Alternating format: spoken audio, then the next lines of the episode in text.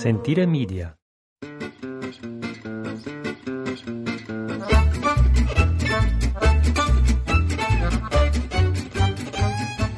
All right. Thank you again. Downloading the podcast on the 6th of April. Ooh, a rare nooner. Oh. A rare nooner podcast. It is straight up 12 p.m. in beautiful Italia. It is a gorgeous sunny day. I'm Jason. That's Ashley. Ciao, ciao. And together we I don't know if we actually operate it anymore, but we are we are at La Tavola Marche and Agriturismo in the hills of Piobico. The foothills of the Apennines. And There you go.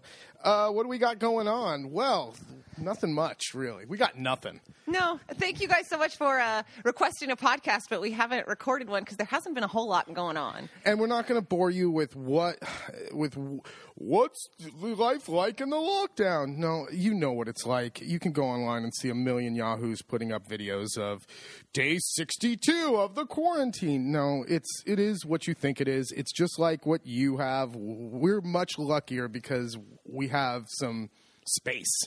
So we can get out and we're not we're literally stuck in an apartment. Um, I couldn't imagine being stuck in a tiny apartment right now. It'd be horrible. But um, the sun is shining. We've got 16 degrees and a little bit of chilly, actually chilly air coming out of the north, huh? Since the last podcast, we've had some wild weather, if you will. We had snow uh, about a week or so ago. It's spring, It's- so I know, it's all over the it's place. It's cold in the morning. It's nice in the afternoons, and and there you go. well, where do you want to start? Uh, let's start about the perks of living out here in the countryside during this time. Well, one thing that's uh, producing like crazy are the chickens and the eggs. And since we have uh, no guests and no one to use all these eggs, bartering is back. We take every three, eh, once a week maybe. We get about 90 eggs a week. So we take those into town and we barter them. Bartering is back, baby. We thought we were just going to take them and give them away, but uh, everyone was like, "Whoa, whoa, whoa! These are worth something. These we're going to uh, trade them for." Produce. The butcher is great. He loves the eggs and always is asking for more. And the funniest part is he not only gives us a discount on the eggs, but then, or I'm sorry, a discount on the meat, but then he like throws in another extra three or four sausages just on top. So I feel like we're getting a really good deal from the butcher for the eggs. Uh, we get, uh, well, let's see. Eggs go for 35 cents a piece, except at the uh, Fish lady. fish lady who tried to talk me down. She only wanted to pay 30, so it's like, fine, I'm not going to argue over five cents. Of, Jesus Christ. How much do uh, farm fresh eggs go for at the grocery store? Well, you can't find eggs that are like that at the grocery store. Exactly. store. You So do can't you find? um, the good eggs, like the ones with the really yellow, orange uh, yolks. Um, those are like 160, 170 for six. So ours are a hell of a deal, I gotta say. Mm-hmm. Um, but you know, we It's the talk of town. The pharmacist was sending me pictures of the passatelli he was making. The uh, fruttivendolo Massimo, the fruit and vegetable guy in town, he asked. He's starting to text us for twenty eggs a week, and uh, we got, we got a little busy. Listen, I know, we're killing it. We're killing it with eggs. I know. So yes, we got that going for you're, us. You're not. We don't become rich, but it's nice. You know, you go in and get two big giant sacks of fruits and vegetables. It's like five bucks because we traded eggs for it. I know. The other day I went grocery shopping, vegetables, butcher, and it was like everything was under. It was like ten or twelve bucks for everything, and so uh, keep these chickens happy. The thankfully the coop is done. If you've been following us on Instagram, I've posted a few of the pictures of it in all its glory. Jason was like, "Why are you posting these?" I was like, "Well, it's the tr- we we use what we've got," and we couldn't quite finish it completely because still some of the building supply stores are closed. So Oh, we had to use what we had. We used what we had. It looks like uh, my first uh, pro- my first building project. It's a mess, but the chickens don't care, and it's keeping the water out, and they seem pretty happy. So We call it the bunker. it is the bunker. It is the bunker. It's uh, pretty heavy duty for a chicken coop. Uh, let's Wait, speaking of chicken coops too, Jason now wants to. Well, he's always talked about this, but especially if uh, things change out here, he's dying for pigs. Oh, we've been clearing land. Uh, next to my garden, there was a big kind of swath. We didn't realize how big it was of overgrown, just bramble and Mm-hmm. like like tr- like spontaneous trees growing out there. We started clearing that land. And it's like, holy crap! There is a ton of space and a nice two big nice oak trees that we can put a stall right underneath and I, I want pigs. So Pigs, and then he said, of course, if you got a pig, you needed a donkey. I want a donkey. I love donkeys. They're and two hys- dogs. The- It just gets out of control quick. Well, they're hys- donkeys are hysterical, and I like them a lot. And uh, I want a donkey. What would we do with the donkey? Absolutely nothing. You, just, I just, I want a donkey. So that's the uh, that's the plan for going into spring. But before we get going into what's going on uh, around here, we would like to announce the winner. We asked you guys to send in a photo or a little snapshot of where you listen to the podcast, and we got people from all over the world uh, sending them in, like we talked about last time. And we've chosen a winner of of what I think is the coolest place uh, someone uh, listens, and that winner is Rick Holm from Alberta, Canada. He listens from an oiled field oiled field pipeline manufacturing plant in Calgary, Alberta, and he's an ultrasonic operator. I don't know what that means, but he sent us a picture of his office, and it is awesome. Maybe Jason we'll- was just like, done. This guy wins. I, we don't even have. I don't know what we're sending him. oh, you get a windbreaker. We'll send you out a windbreaker. We'll send you out a windbreaker. we don't have windbreakers.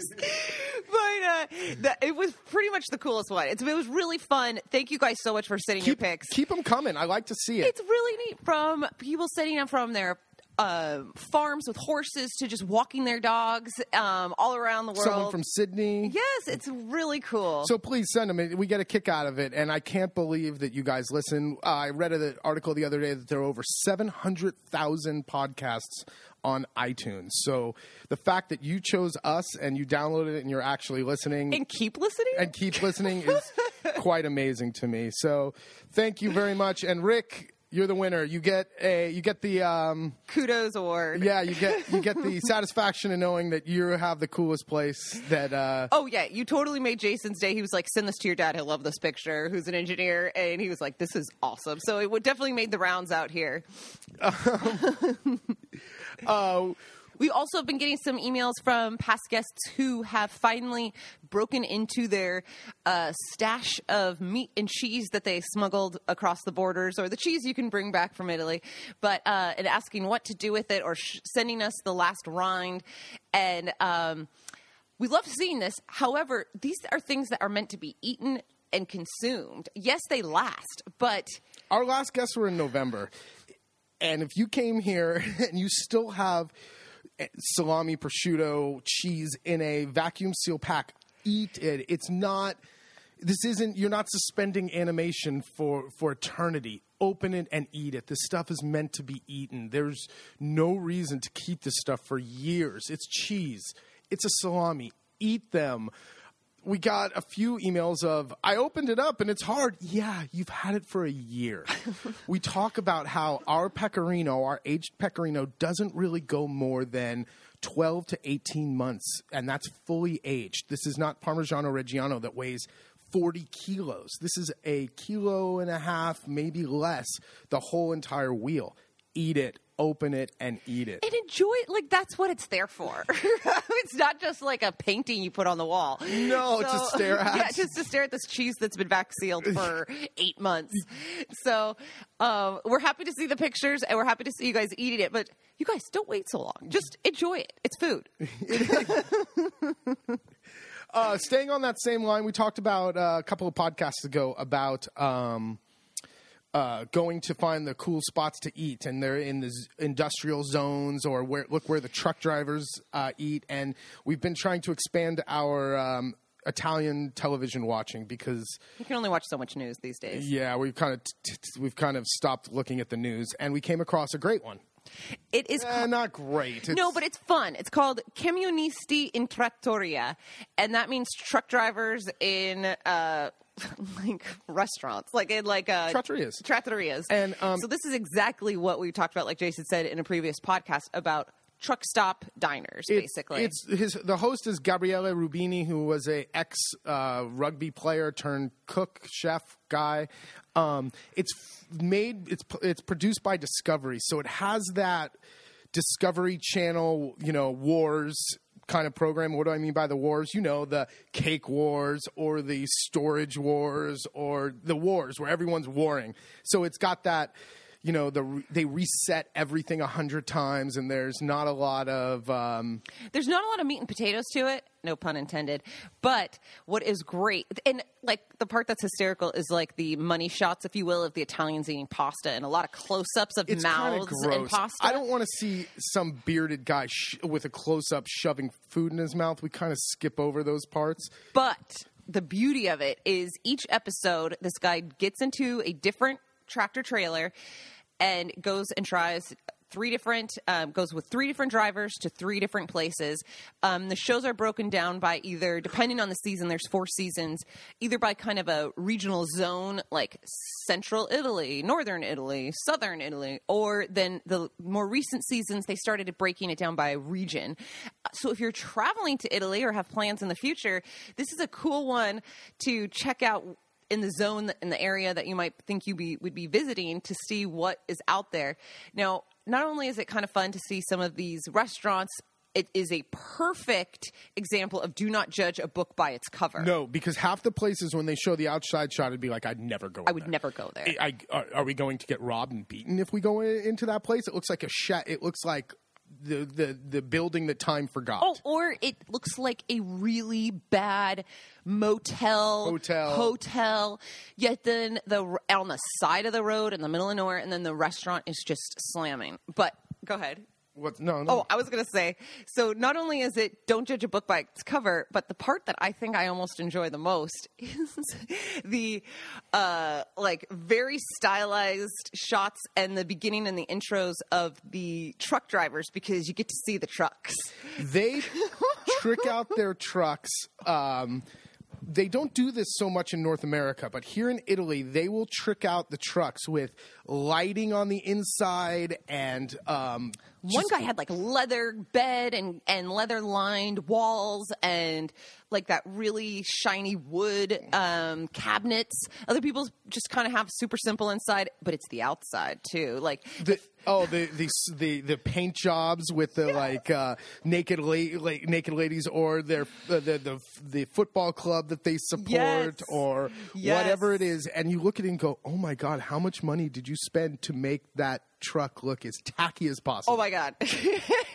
I'm just so proud Wow, of it. Mario! He's got Mario in the front window and giant block letters surrounded. lights. Mm-hmm. Yeah, surrounded by the lights. Um, if you're looking to, if you're looking to um, practice your Italian or hear it, it's not a great one for listening and trying to comprehend because, shocking, truck drivers don't speak the cleanest Italian. A lot of dialect. A lot of dialect, a lot of mumbling, and we have a hard time kind of understanding a lot of them.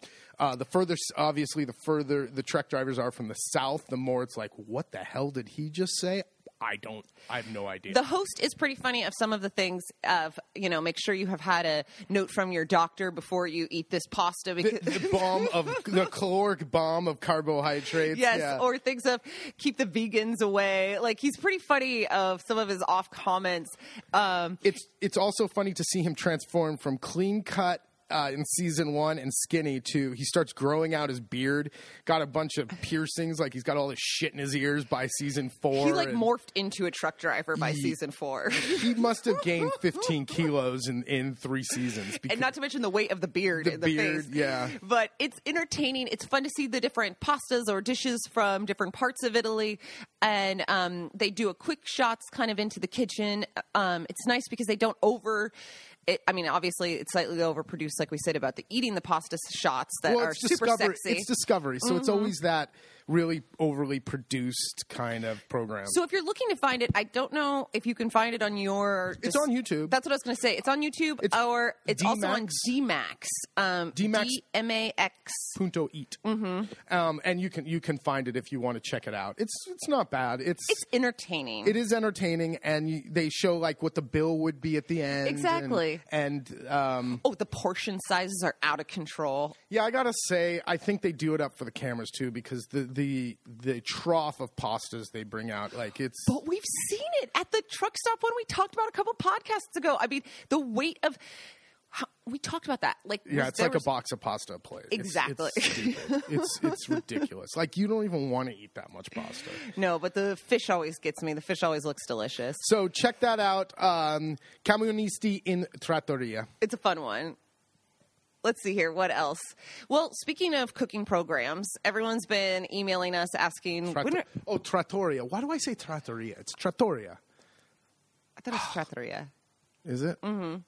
Italian Osteria, trattoria. We started. St- we went back to freaking. My name is ABC. We went all the way back. Fix Um, all of our mistakes that we have just become have become part of us and our language and try to start over and use this time to really have a Italian intensive study. yeah, yeah, yeah, yeah. Uh, let's give a shout out to who we're working with. Manu. Manu Italian made easy, or is it Italy made easy? It'll, I think it's Italy made easy or Italy Italian made, easy. He's got lots of videos, a great online course, and um, he also is excellent. We like it because it's one of the first times we've had someone who is a native Italian speaker who also has a excellent command of the English language. He is a linguistics, Linguistics, professor, yeah. and so he can explain so many little things that throughout all these years no one has ever explained to us. Every Italian teacher we've had, when we ask why is it like this, well, because why? It just sounds better. Or That's the way it is. That's the way it is, And or it it's just like, well- sounds better. It's like, well, that yeah, okay, I get it, but that's not re- like you're not helping me understand. I Mm-hmm. do like this guy, and so we spend a good couple of few hours every day. I want to, by the end of this whole thing, to actually be Feel more to- confident again. Yeah, yeah, yeah. My Italian, our Italian sucks. So we're working on that. Um, But yes, back to the food. We've gotten a lot of emails, messages, requests on where's your online cooking class? Are you guys going to reboot the online cooking classes? No. Let me tell you why. no. Let me tell you why. Four or five years ago, we did online cooking classes. Before there I was think it was like six years. was ago. it before anyone else was really doing these kind of online cooking classes. Now, If you guys remember, if any of you took them, we were doing it through. Um, what was that like? Shared like we they had to get a login page. It was The- the such technology the wasn't there. technology wasn't even there. So now you can go and every asshole is putting up a online video of how to make something. People who can't cook at all are putting up these videos. I I just don't have. I don't care. I don't want to be another idiot with it. I I don't want to spend the time to do it. So if you like, they're up there. Go find them on YouTube. We have a bunch of them up there, and if you'd like to watch them, watch them. But I'm not. Everyone's doing it. And we've even seen Eric Ripert, like amazing chef out of New York City, a French chef. And Why would you watch it. me? So why would we watch Jason? Yeah. Uh, so if you want them, they're out there. Go check them out. They're years and years. You can see Fat Jason. Um, On YouTube. oh, you can see Fat Jason on YouTube. Uh, that's a good laugh. So check those out if you want to. But no, I will not be doing them.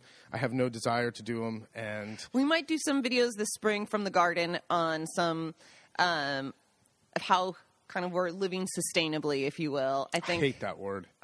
it's such a douchey word. it's all douchey. What It's you want? organic and it's sustainable. You're not very woke. No, I guess I'm not. Hi, Chicha. Come on. Um, what else do we have going on? Well, since we're talking about the garden, we're going to start planting today. today onions go in today. We've got our greenhouse set up. All the um, onions are ready uh, the onions are ready to go in. We'll plant let's see what do i got sitting right there?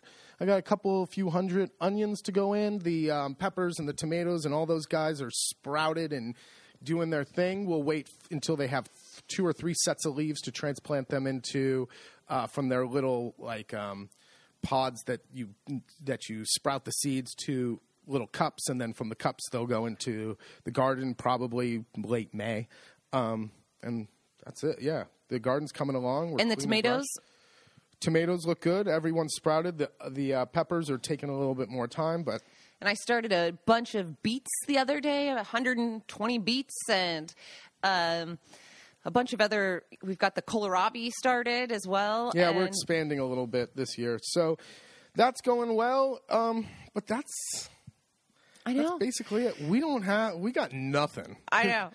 It, this is a doobie doobie doo. There's not a lot going on out here. right No, now. we're trying to stay positive. We don't. We and follow the rules, so we're not breaking rules and going anywhere. So we are here all the time. Yeah, and we're not going to give, like we said at the top, we're, we're not going to talk about what daily life is like. It is what you think it is. No one's out. Police are out, um, patrol, like um, stopping anyone who doesn't need. And I just don't want to be that guy. Like, if there's no reason to go out, I don't need to be that guy who decides I'm. you know we're more important or there's there's no reason. We No. every we go to the grocery store once a week. We come back and hopefully this will pass and Italy can start rebuilding and we can start figuring it out. And um, just like where you live, the politics here are a mess. It's a shit show. But we try to stay positive, and uh, like Jason said, we're brainstorming like crazy. What what are our next ideas? but in the meantime, we'll do a podcast every now and then, just to say hello and share our uh, bubbly voices with you guys. And um, we figured we'll do. I'll read a couple chapters of the book. There you go. All Ooh, right. We've got the military passing over right now. We've got some heavy uh, air traffic. But Anything else? no, I got nothing. I know it. Well, it's lunchtime, and Ooh, lunchtime. Ooh, we got a good lunch today. We have filet of pork with fresh peas. Peas are coming around. That's it. Smells good. I can smell the white wine. I didn't turn the- it off. Is it okay? Yeah, yeah, it'll be fine. Oh, one other thing. We had started talking last week too, or last week, last time about some of the bread. People were asking about the mill and all of this. Um, is there anything, any milling tips, or when you people ask you what kind of flour are you using? Is there anything you'd want to shout out to anyone who's working on bread right now, or any? Because you get really deep into this. He's now getting really into flour. Um, the one uh, one thing I can suggest is learn learn about flour. It's the building. It's the what bread is. Think about take cement for instance. There's cement. There's cement to make a patio. There's cement to put up bricks. There's cement. Stucco has cement in it. So there's when you say cement, there's a million different types of cement, and they all have their own proper place in building or constructing something. The same thing with grain. Each one, soft wheat, hard wheat, winter wheat, spring wheat, um, uh, um, Well, what you have found out as well is we love uh, French style bread, which is a high hydration and. But Jason has come to realize through a lot of trial and error and a lot, a lot of practice, and then more research as well, is that the grain from our area doesn't necessarily work with the bread, with the recipes or the type of bread that he wants to make from France. Or d can you yes. explain that? Um, so we have soft wheat here, which is lower in protein, lower in gluten, if you will. Um, and I'm trying to put a square peg in a round hole. Um, you- if you really want to get into bread, get a book or go online and study flour. It's all about how the proteins break down and what the what. Um, the ash content and all the, you know all this technical jargon, but if you just go and get flour, flour, and expect everything to come out correctly, it will not. The most three ingredients: flour, water, salt, and it couldn't be more difficult. I love it. There's so many variables. You know, we get a lot. How do you make bread? It's the stupidest question I mean, because. The, the temperature and the, and the and, and there's so many things to go into it that it's it's a little more complicated than saying well you take you know 1000 grams of flour and add 750 grams of water and 22 grams of salt and mix it for 8 minutes. They the the, the kneading time and the the resting Variables. time it's there's so many variables. So it's not like making a Pasta. ragu or making pasta. Pasta is one egg to 100 grams of flour. It's going to work this bread is not that way. So we see a lot of people making bread. We've got a lot of questions about making bread, and it's one of those things that it's really hard to describe all the intricacies online. Just you and if people are it into it, would you suggest you really enjoy now milling your own flour? Um, well, I like to mill the grain because I can get exactly what I want. I can get grain from all over Italy in different parts and then um, mill it and then either make whole wheat or type 1 or, or double zero or whatever. And it's just a question of how much you sift it. Um, and that's the main thing is sifting. It's a mess. We, I'm just using um, like these round sifters with basically mesh at the bottom and i'm definitely going to get the white baker's lung because it just the cloud of flour that as you sift it so i have to figure out um, a machine or get something to sift because mm-hmm. it's just it's not practical to do it by hand No, but what you, and what you really realize too is when you started to do some of these more Italian breads with semolina and whatnot, when you're using the grain and the flour from Central Italy, it comes out every time. Yeah when you make when you're trying to do when you're when you saying make pane comune, the, the crappy, dry Italian bread that they have here with the flour that they have here, it works perfectly. But when you try to make a country French style loaf with high hydration and um, ste- you know you cook it. And it just it's not working out correctly because the the flour is not proper for that type of bread. It's listen most. When you see a loaf of bread, there's going to be four or five different flours in it. They might be some soft wheat, some hard wheat, some um, malt. There might be some f- um, uh, f- um, farina di farro, um, um, Farro. farro flour. There might be some um, what's the- Manitoba. uh, Manitoba from from Canada because that's a nice hard hard wheat with lots of protein in it. So there's really a lot of variables, and you're going to have to find your way. It depends on what kind of bread you want to make. The, if you want to make soft white sandwich bread, it's not the same flour as to make a focaccia. Well, and for those who are super into bread, um, I'm talking outside of school since I don't make any of this. I just am number one consumer assaggiatore, taste tester. But um, we've started to see more flour in our area. That um, this one I think was actually more from Germany too, but that was having the W, like the the markings. That's another thing. The the difference between in the in North America they'll call it cake flour, bread flour, all-purpose flour. In uh, France and Germany they have the W, W one fifty, W two forty, W three seventy, and then here in Italy it'll have double zero zero one two integrale. It's all different. It's all it's all their way of classifying the bread. Um, and we can I can go into a whole bunch of technical stuff, but it, it's boring. So if you're really into it, don't get a book on how to make bread. Get a book on what is ground grain. How does it differ? What are the how does when you add water to these different grains, how do they absorb it? How do they break how do they break down as you let it sit and ferment? There's a lot that goes into it. Getting good at it is not easy. When you go and buy a beautiful loaf of bread and it's only 3 or 4 dollars euros, that's a steal. There's a lot that goes into making bread, and no one who makes bread is rich. So these people who know how to do it and they're dying, they're going away because there's no money in making bread. Um, support these people. It's it's it's uh, not easy to do. It's a I've been I've been working at it for a couple of few years, um, and I'd love. I wish in when I was in culinary school, I also took the bread course. I didn't take the bread course. I should have because I love bread. If you are going to take a bread course and you're super into it, do your research. I've looked at it for Jason as a gift before many times. He's looked at it recently as well.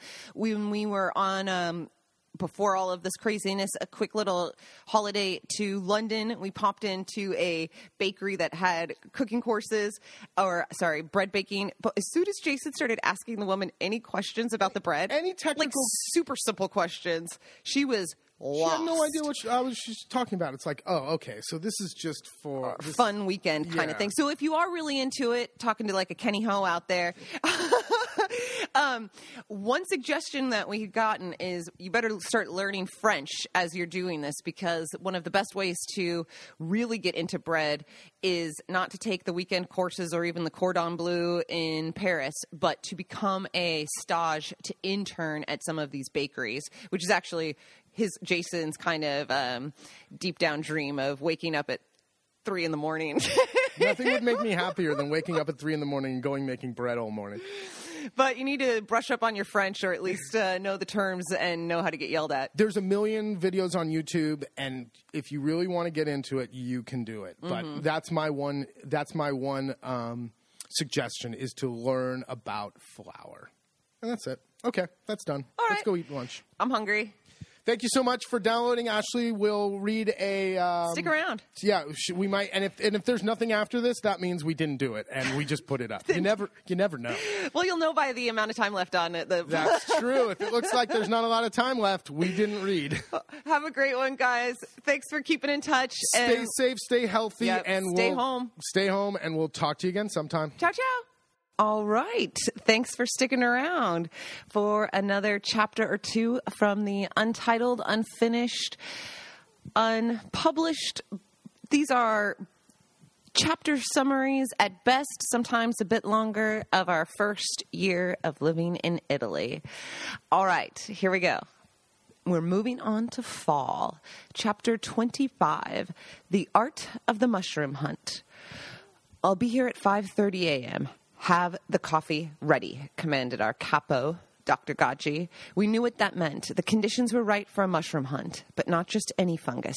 Today we were seeking the ever loved porcini. We had the perfect guide, the old Godster, certified mushroom hunter and expert on everything. Mushroom lovers and diehards know that 10 to 15 days after a good rain, followed by warm, dry weather, is ideal hunting conditions for those fungi that are ready to pop. So we pulled on the wellies and trudged into the woods and learned that mushroom hunting is an art with many secrets along the way. Okay, this is one that was just a super short um, chapter summary. And really the first time mushroom hunting with Gaji was hysterical because we were so excited. And anything we found, we would call him over deep into the woods. Gaji, Gaji, guarda, guarda, look, look. And our baskets were filling and he would say, shut up, stai zitto. Keep your mouth shut. You don't want to draw attention. Don't say anything. Just make a little whistle and I'll come find you. Don't be hollering and hooting out here. We don't want to bring any attention to yourselves or anything that you found because where there is one, there are many. So once you let your eyes kind of relax and you start to see the floor of the uh, woods, you start to see more and more. And it was hysterical because Jason and I, like I said, we were so chipper. He would, if we ran into anyone in the woods, which it sounds like, how would you run into anyone in the woods? Well, these old guys all like get the memo it's time to go mushroom hunting. And there was quite a few people out there that we would cross paths with. And Jason would be like, top of the morning to you. of course in Italian.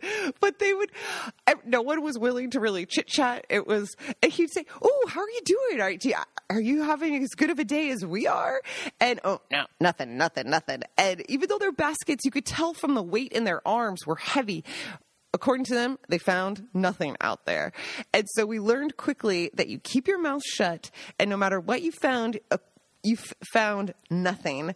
And we've come to now know almost all of the mushroom and truffle hunters out here. And when the ones who park and go through our yard and into the backwoods, they're really pleasant. They'll show us, they'll give us some, they'll tell us what the conditions look like because we're not so much of a threat anymore. But it was just so funny that very first time we learned quick this is secret business and this is not a uh, group activity that's for sure. Now when you go if you come out as a guest and you go mushroom hunting with us and if you're lucky enough for gaji to be the one escorting us into the woods it's both good news bad news. Gaji's great because he is in his heart a teacher and he loves to point out the ones that are good the ones that are bad. Even the bad mushrooms you can pick and touch it's not going to hurt you and sometimes with the guests, it's fun just to collect everything you find and we come back home and go through it. Um, but he'll find ones that are poisonous and tell the guests, okay, now try this. Put a little bit of it on your tongue. Do you feel it? Pizzica. Pizzica la lingua. It's like tickling your tongue. Okay, now spit it out.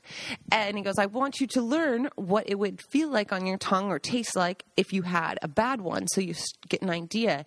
And um, the, the, bad news, if you go with Gaji, not only that he forces you to try um, poisonous mushrooms. Don't forget, he's a doctor, so it's all right. But he also likes to forge his own trails. The, we've come back where we've gone out hunting for an hour or two, and it's like, Gaji, we got to get back. There's a cooking class this afternoon, and everyone who's out in the woods is supposed to be cooking dinner for another 10 or 20 guests. We got to get back oh, okay, okay.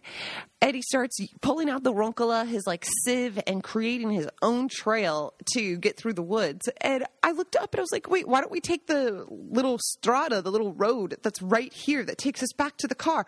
Oh, I guess if you don't want to be adventurous. It was like, not that I don't want to be adventurous. You've been out, we've been out here for hours. These people are going to be exhausted. No one's used to walking off trail like this. It's just like totally deep in the woods. And did they have to go back start cooking. So he's good and bad to go mushroom hunting with. The other great thing, though, about Italy is if you are into mushrooms and you go mushroom hunting, great. Collect the mushrooms, don't eat any, and then go directly to any pharmacy because at least out here, all the pharmacists will be able to tell you, you could bring them your mushrooms and they can tell you good or bad. And sometimes it's not to a trained eye, it's very easy, and to a trained nose. But to those of us who are still learning at times, there can be minuscule differences. So it's really important to always get them double checked. Even after 13 years and being highly confident of the ones we can and can't eat, we still never eat them without Gaji double checking just to be safe. So there is definitely the art of the mushroom hunt. so that's my little two cents on that. All right, we'll move on to a real chapter number 26 Patron Saint. It started like any other day, really. I was off to town to get online, cruising down Via Candigliano, the packed gravel road that we drive a million times a day, when all of a sudden, seriously, a black cat ran across the road. It happened so fast. I swerved hard to the left and realized I was aiming at a guardrail for the river. So I yanked it to the right, and that's when I lost all control of the rear end coming out from under me. As the car as the car glided across the gravel like it was a solid sheet of ice, everything slowed down and I entered the brush. I could see every leaf on the tree, and this is when I knew for sure I was in the middle of my very first car accident.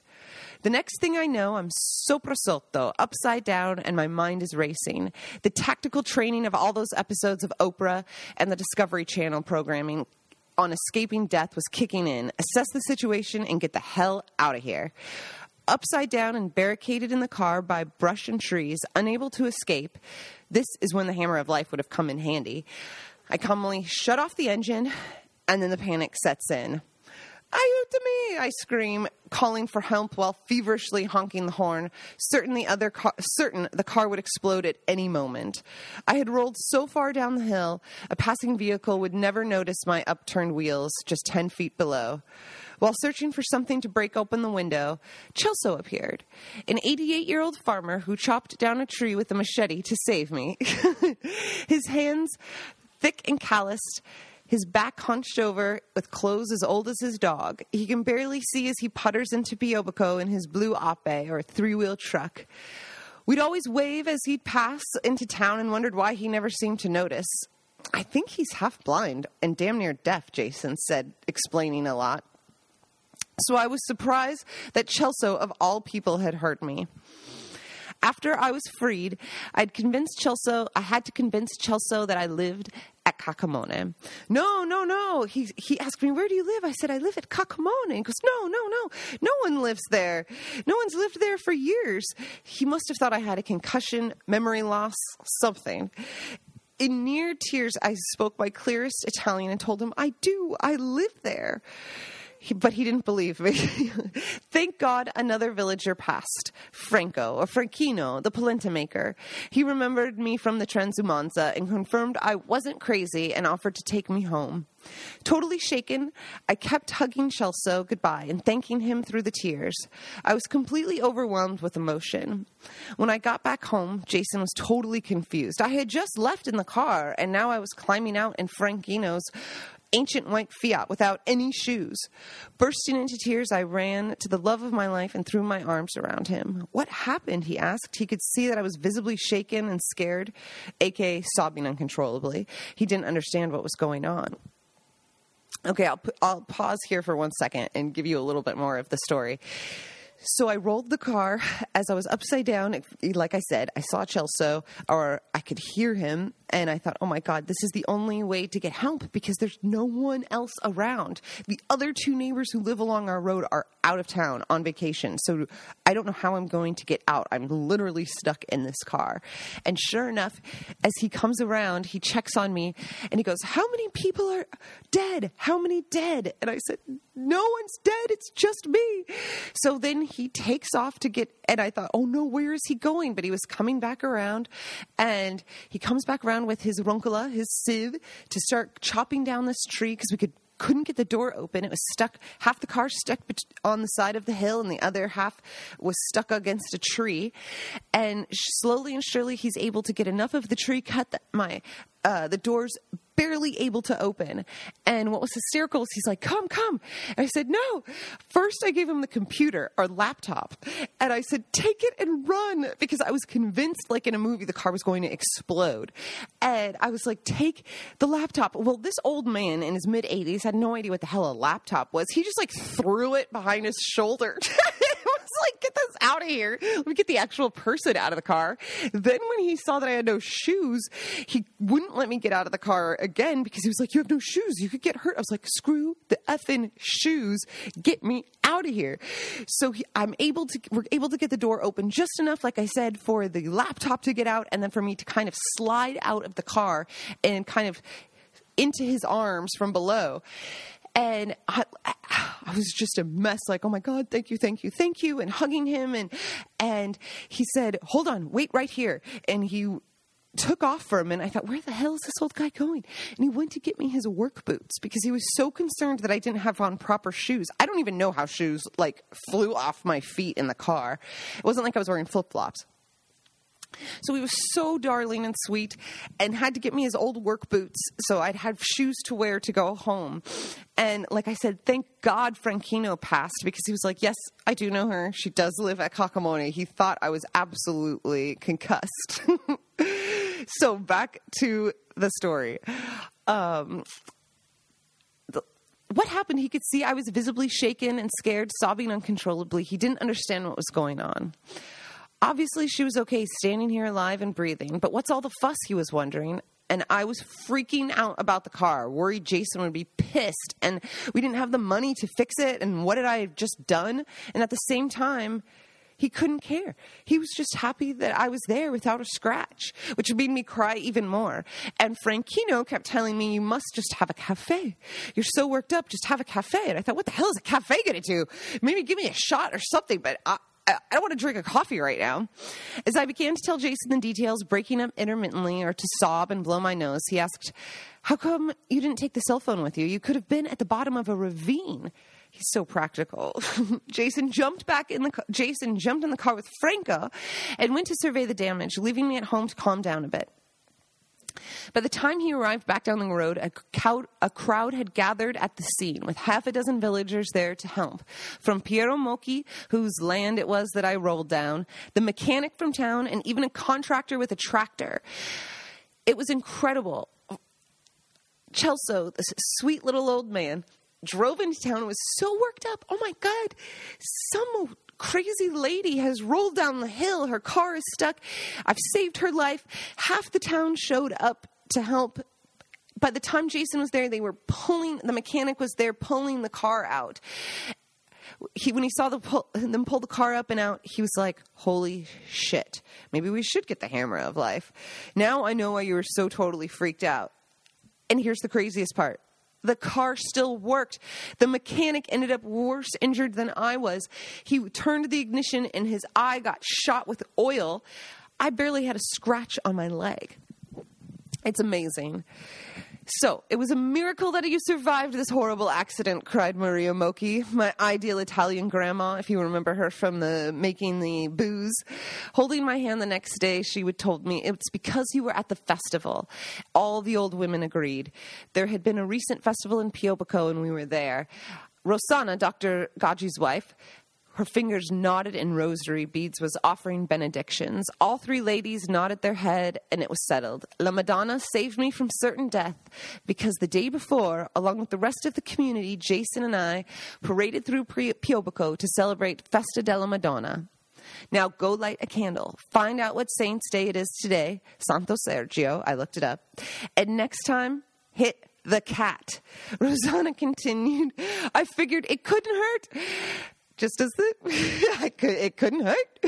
On my knees in the church of San Cristoforo, I lit a candle and said a little prayer to my new patron saint and said, Thank you, Celso. A week later, we invited everyone to involved to lunch. Sorry for getting choked up. During my heartfelt thank you speech to Celso and the other neighbors that sprang to action to help us retrieve our car, my sweet half deaf little saint, half blind, half deaf little saint, stood up and said, You are my daughter now. Grabbing my hand and pulling it towards his chest, he continued, We are bound by this to forever. Now you see why I'm crying. The tears were really flowing now. Thankfully, not only to be alive, but more so incredibly overwhelmed by the love I was surrounded by in this tiny town. Wiping away his own tears, a smile crept, crept across Celso's face. Plus, I think your husband should be very jealous because on that day you gave me more than a thousand hugs and kisses. so I love Celso forever. He passed away a few years ago, but even at his funeral, his grandchildren said that was one of his most proudest moments was to save the American in the car accident. So very lucky for my patron saint. And like I said, sorry to get a bit choked up on that one. So let's go one more, just so I don't end on a teary note. The harvest. This is perfect because we are planting our onions right after I finish reading this. Chapter 27 The Harvest. In tall green wellies with a crate of homegrown veggies hoisted over his suntanned shoulder, adorning a proud smile, I've never thought my husband could be any sexier. It's harvest time, and Jason knows all of his hard work throughout this spring and summer has paid off. The freshman farmer has cultivated 200 pounds of tomatoes, hundreds of pounds of pomodori, and a case full of garlic, and that's just in one day. We have been a bit ambitious for our first garden, planting 600 onions, 400 tomato plants, and loads of zucchini, peppers, aubergines, garlic, lettuces, carrots, radishes, melons, spinach, pumpkins, and more. It's incredibly satisfying to serve to our guests fruits and vegetables that we have grown here on our land. The cabbages have exploded and there are poppies in the potatoes. something I never imagined in all my life to hear Jason say. But sure enough, he was right. The virgin soil was ripe for a garden. And never before had his food tasted so good. Warm from the sun, I pop a ready to burst cherry tomato into my mouth and feel its juices explode. I wipe the seeds from my chin and can taste the summer sun with a pinch of dirt packed into the bright sweet flavor of the tomato. Now I understand why this is called fruit, or why this is a fruit. I mentioned to Jason while he's ready to eat our sweet onions like apples. Scalding our fingers on molten hot preserves from apple sauces, plum jams, jarred tomatoes to freezing zucchini bread, we plan to keep eating the fruits of our labor long into winter. It seems as if every corner I turn, there's another case of squash, onions, or garlic waiting to be eaten or processed. The word has really got out into town, and a steady stream of old men putter down our road to take a look see at our bountiful organic garden, and Jason beams with pride even to this day, side note, he could never care about the articles in international newspapers or the wonderfully thoughtful reviews from our guests. but when an oldie drives down this long dirt road just to take a look at our garden and they turn around past the house and go right back, he never is more proud than that. Our friend Marco invites us to help his family pick olives in southern La Marche. Marco Candy is undoubtedly Italian in his looks and passions. With dark eyes and hair and skin, tight button down shirt, he is a winemaker from La Marche. He is our trusted sommelier, guiding our guests on tours and tastings of small family run vineyards of the area. He is kind and hardworking with an Australian accent when he speaks English. And for the first time I've ever heard, for the first, the first Italian I've ever heard say, say, okie dokie. which cracks me up every time. I could pay you an olive oil and lunch made by my mother, Marco proposed at 6:30 in the morning. How quintessentially Italian, I thought. We're on our way, I assured. Jason grabbed our work boots and gloves and we hit the road before 7.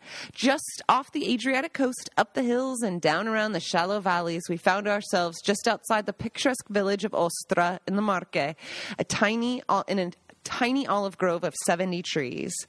There, we were taught by Marco's family how to pick olives by hand, gathering the nets below, racing the rain clouds headed our way. Rewarded with a huge lunch, we finished our cafe and drive with Marco to the press.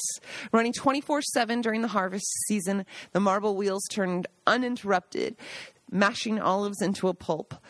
Marco explains to us the entire process, and, fin- and we're finally able to taste our day's work.